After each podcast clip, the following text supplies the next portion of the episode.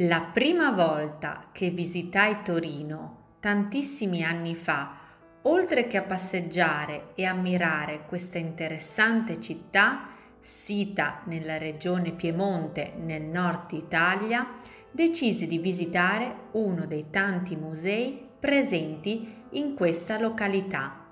Immagino che molti, al mio posto, avrebbero scelto il Museo Egizio, il museo più importante al mondo sulla civiltà egizia, dopo quello del Cairo. E invece no, a quel tempo vivevo a Milano e frequentavo un corso di sceneggiatura cinematografica. Non potevo certo perdermi l'occasione di visitare il meraviglioso museo sulla storia del cinema. La visita al Museo del Cinema mi affascinò subito, grazie anche alle spiegazioni di una delle guide museali. Al Museo Egizio, invece, ci sono andata in seguito tante volte con gruppi di viaggiatori durante i tour in Italia o nella regione Piemonte e effettivamente è un sito a Torino da non perdere soprattutto dopo che è stato totalmente rinnovato poco tempo fa. Ma oggi voglio parlarti del Museo del Cinema e della nascita della settima arte in Italia, dopo la sigla. Discover Italy, viaggia in Italia e impara l'italiano, il podcast creato per chi sta studiando l'italiano e vuole conoscere la cultura, l'arte, la storia, la letteratura, l'enogastronomia, la musica, le città italiane e molte altre curiosità. Mi chiamo Mariangela, sono un'accompagnatrice turistica e sono felice di guidarti in questo meraviglioso viaggio attraverso l'Italia e i suoi angoli nascosti. Museo Nazionale del Cinema è uno dei musei del cinema più importanti al mondo ed è l'unico museo del genere in Italia. Il museo ha sede nella suggestiva Mole Antonelliana, monumento simbolo della città di Torino ed opera dell'architetto Alessandro Antonelli e conta ogni anno oltre mezzo milione di visitatori. Nel 1941 la storica Maria Adriana Prolo ebbe l'idea di costruire in Italia un museo interamente dedicato al cinema. I primi oggetti e documenti vennero acquistati grazie a contributi finanziari di aziende e enti e furono inizialmente messi proprio in una delle sale della Mole Antonelliana.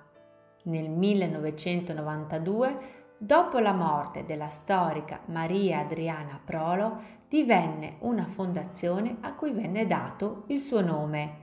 Il museo fu inaugurato nel luglio del 2000. Dalle varie collezioni del Museo del Cinema di Torino fanno parte foto, video e film, cartelloni e locandine, apparecchiature cinematografiche, scatole ottiche, bozzetti, costumi e pezzi di scenografie di film. Camminando tra le varie sale del museo si scoprono lanterne ottiche e attrezzature cinematografiche antiche e moderne, un vero e proprio viaggio alla scoperta dell'affascinante mondo del cinema. Ci sono molte postazioni multimediali e interattive, come per esempio gli spazi dedicati al cinema western, ai musical e ai film di fantascienza, un museo che mi ha piacevolmente coinvolta, così ben strutturato da tenere alta la mia attenzione per tutta la visita. Ma ecco alcuni accenni sulla nascita del cinema in Italia. Il cinematografo Lumière arriva in Italia poco tempo dopo la prima proiezione pubblica avvenuta in Francia, il 28 dicembre 1895. Il nuovo spettacolo raggiunge le principali città italiane a partire dalla primavera del 1896. I primi film sono brevissimi. Si trattava di video con una sola inquadratura di una durata di circa un minuto. I film sono prevalentemente riprese dal vero di eventi, scorci di città e passaggi di folle, come per esempio operai che escono dalle fabbriche. Tra la fine del 1800 e l'inizio del 1900 nascono in Italia i film di finzione di genere comico o drammatico e alcuni pionieri italiani iniziano, sia pure in modo artigianale, a realizzare brevissimi film, più che altro sequenze di immagini di quasi un minuto, come per esempio Italo Pacchioni nella pellicola Il finto storpio, di cui ti lascio il link sulla pagina Patreon. Il cinematografo è una nuova forma di divertimento collettivo che il pubblico accoglie con stupore. La stampa racconta spesso le reazioni degli spettatori di fronte a questa nuova esperienza. Al pubblico il cinema appare come un evento misterioso e seducente. Si racconta, tra verità e mito, che una ragazza un giorno scappò dal cinematografo spaventata e urlante. La ragazza disse che non aveva mai visto tante braccia e gambe tagliate, quando in realtà non si trattava altro che di inquadrature di particolari. Si diffonde in tutta Italia il cinematografo ambulante, grazie al quale il cinematografo riesce a farsi conoscere non solo nelle grandi città, ma anche nelle zone rurali, animando i mercati, le feste patronali, il carnevale. Intorno al 1905 avviene la svolta. Il metraggio delle pellicole si allunga, i proiettori si perfezionano, i prezzi d'ingresso al cinema si riducono, la qualità delle attrezzature migliora. Queste condizioni permettono la diffusione di sale cinematografiche stabili.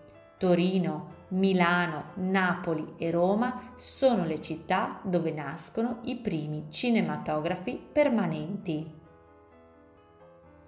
La prima società di produzione italiana, l'Alberini e Santoni, nasce a Roma nel 1905 su iniziativa di Filoteo Alberini e a Torino nel 1906 si costituisce la società collettiva Ambrosio Co. per iniziativa di Arturo Ambrosio, titolare di un negozio di ottica e fotografia. Tra il 1909 e i primi anni venti il cinema italiano realizza un numero di film vertiginoso. Solo la casa torinese Ambrosio in poco più di 15 anni produce circa 1400 film. A partire dal 1911 alcune case cinematografiche iniziano a proporre film la cui durata è sensibilmente superiore alla media la lunghezza standard di un film si attestava intorno ai 10-15 minuti di proiezione, con la graduale affermazione del lungometraggio. Nel 1913 lo Stato introduce la censura cinematografica. Una commissione doveva controllare tutte le pellicole prodotte prima della loro proiezione e eventualmente vietare i film considerati immorali. Nel 1914 viene proiettato il film Cabiria, il primo grande colossal del cinema italiano. Al Museo del Cinema di Torino si trova uno dei pezzi più rappresentativi delle varie collezioni, l'imponente statua del dio Moloch, usata nel film Cabiria che si trova al piano terra. Allo stesso livello è allestita un'elegante sala cinematografica con tanto di poltrone rosse dove viene proiettato il film Cabiria. Cabiria è un film muto diretto da Giovanni Pastrone. È considerato il più famoso film italiano del cinema muto. È anche stato il primo film della storia ad essere proiettato alla Casa Bianca. Sì, hai capito bene, alla Casa Bianca a Washington, negli Stati Uniti. Il presidente Woodrow Wilson lo guardò pochi mesi dopo, a inizio giugno, insieme a sua moglie Helen e a due delle tre figlie. Fu quella che oggi chiameremmo una operazione di marketing. L'artefice di questa idea fu Giovanni Pastrone, ragioniere, commerciante, produttore, sperimentatore, tra i primi a capire che il cinema poteva offrire al pubblico un tipo di spettacolo che il teatro non era in grado di mettere in scena. È lui il regista di Cabiria.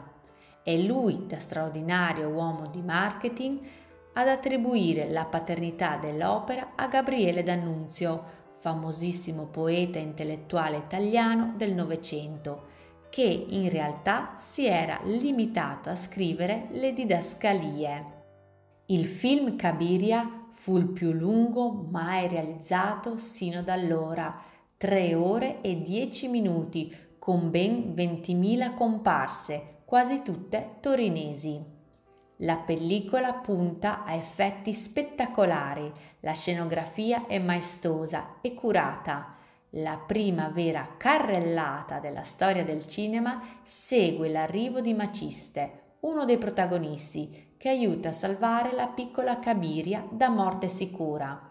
La fuga rocambolesca dal tetto del tempio, girata senza controfigure, toglie il respiro agli spettatori. Ti ricordo che la carrellata è quel movimento compiuto da una macchina da presa con l'ausilio di un carrello. Il regista Giovanni Pastrone fu l'inventore del carrello, brevettato due anni prima, che quindi gli permetteva di muovere la cinepresa sulla scena. Pastrone faceva muovere la macchina non solo a destra e a sinistra, in panoramiche, ma anche avanti e indietro, obliquamente, in profondità, creando l'effetto dinamico della visione che entrava nella scena, coinvolgendo molto di più emotivamente lo spettatore. Nella mia pagina Patreon ti metterò dei link per approfondire ulteriormente la storia del film muto più famoso della storia del cinema italiano. Lo scoppio della Prima Guerra Mondiale provoca un calo della produzione interna e delle esportazioni. Molti film infatti venivano venduti all'estero. Non la stessa cosa può dirsi tuttavia per le importazioni. I film stranieri giungono nel nostro paese con grande facilità e a trarne vantaggio è il cinema statunitense, l'unica produzione non toccata, almeno fino al 1917, dalle conseguenze della guerra. Con l'arrivo del fascismo in Italia, il cinema diventa un mezzo di propaganda del regime Mussolini utilizza la cosiddetta settima arte per manipolare la popolazione e convincerla a rimanere fedele al regime. Ma è durante questo periodo che avviene un evento storico importantissimo per il cinema mondiale, l'avvento del sonoro. Fino a quel momento infatti c'era la consuetudine di accompagnare la proiezione del film con musica eseguita dal vivo, solitamente da un pianista o da un organista, più raramente da un'orchestra. Il 19 aprile 1929 Stefano Pittaluga, un imprenditore cinematografico italiano, presenta al pubblico italiano Il cantante di jazz, il primo film della storia del cinema con scene parlate, sia pure in misura assai ridotta. Il film, prodotto dalla Warner Bros., era uscito negli Stati Uniti un anno e mezzo prima, nell'ottobre del 1927, e fu il primo film con il sonoro sincronizzato con le immagini. Nell'ottobre del 1930 esce un altro importantissimo film sonoro in Italia, La canzone dell'amore di Gennaro Righelli. Negli anni 40 si fa strada il neorealismo, una stagione artistica e culturale che riguarda tutte le forme d'arte e che trova nel cinema italiano la sua migliore espressione. Ci sarà modo di parlarne in un futuro podcast, ma per oggi termina qui questa puntata. Ho voluto darti una traccia di come è nato il cinema in Italia e ti invito, se un giorno visiterai Torino, a considerare una tappa al Museo del Cinema come parte integrante della tua visita, in modo da approfondire quanto ti ho appena raccontato. Scrivimi se ti è piaciuta questa puntata e condividila con i tuoi amici o compagni di studio. Grazie per l'ascolto e ci risentiamo presto. Ciao!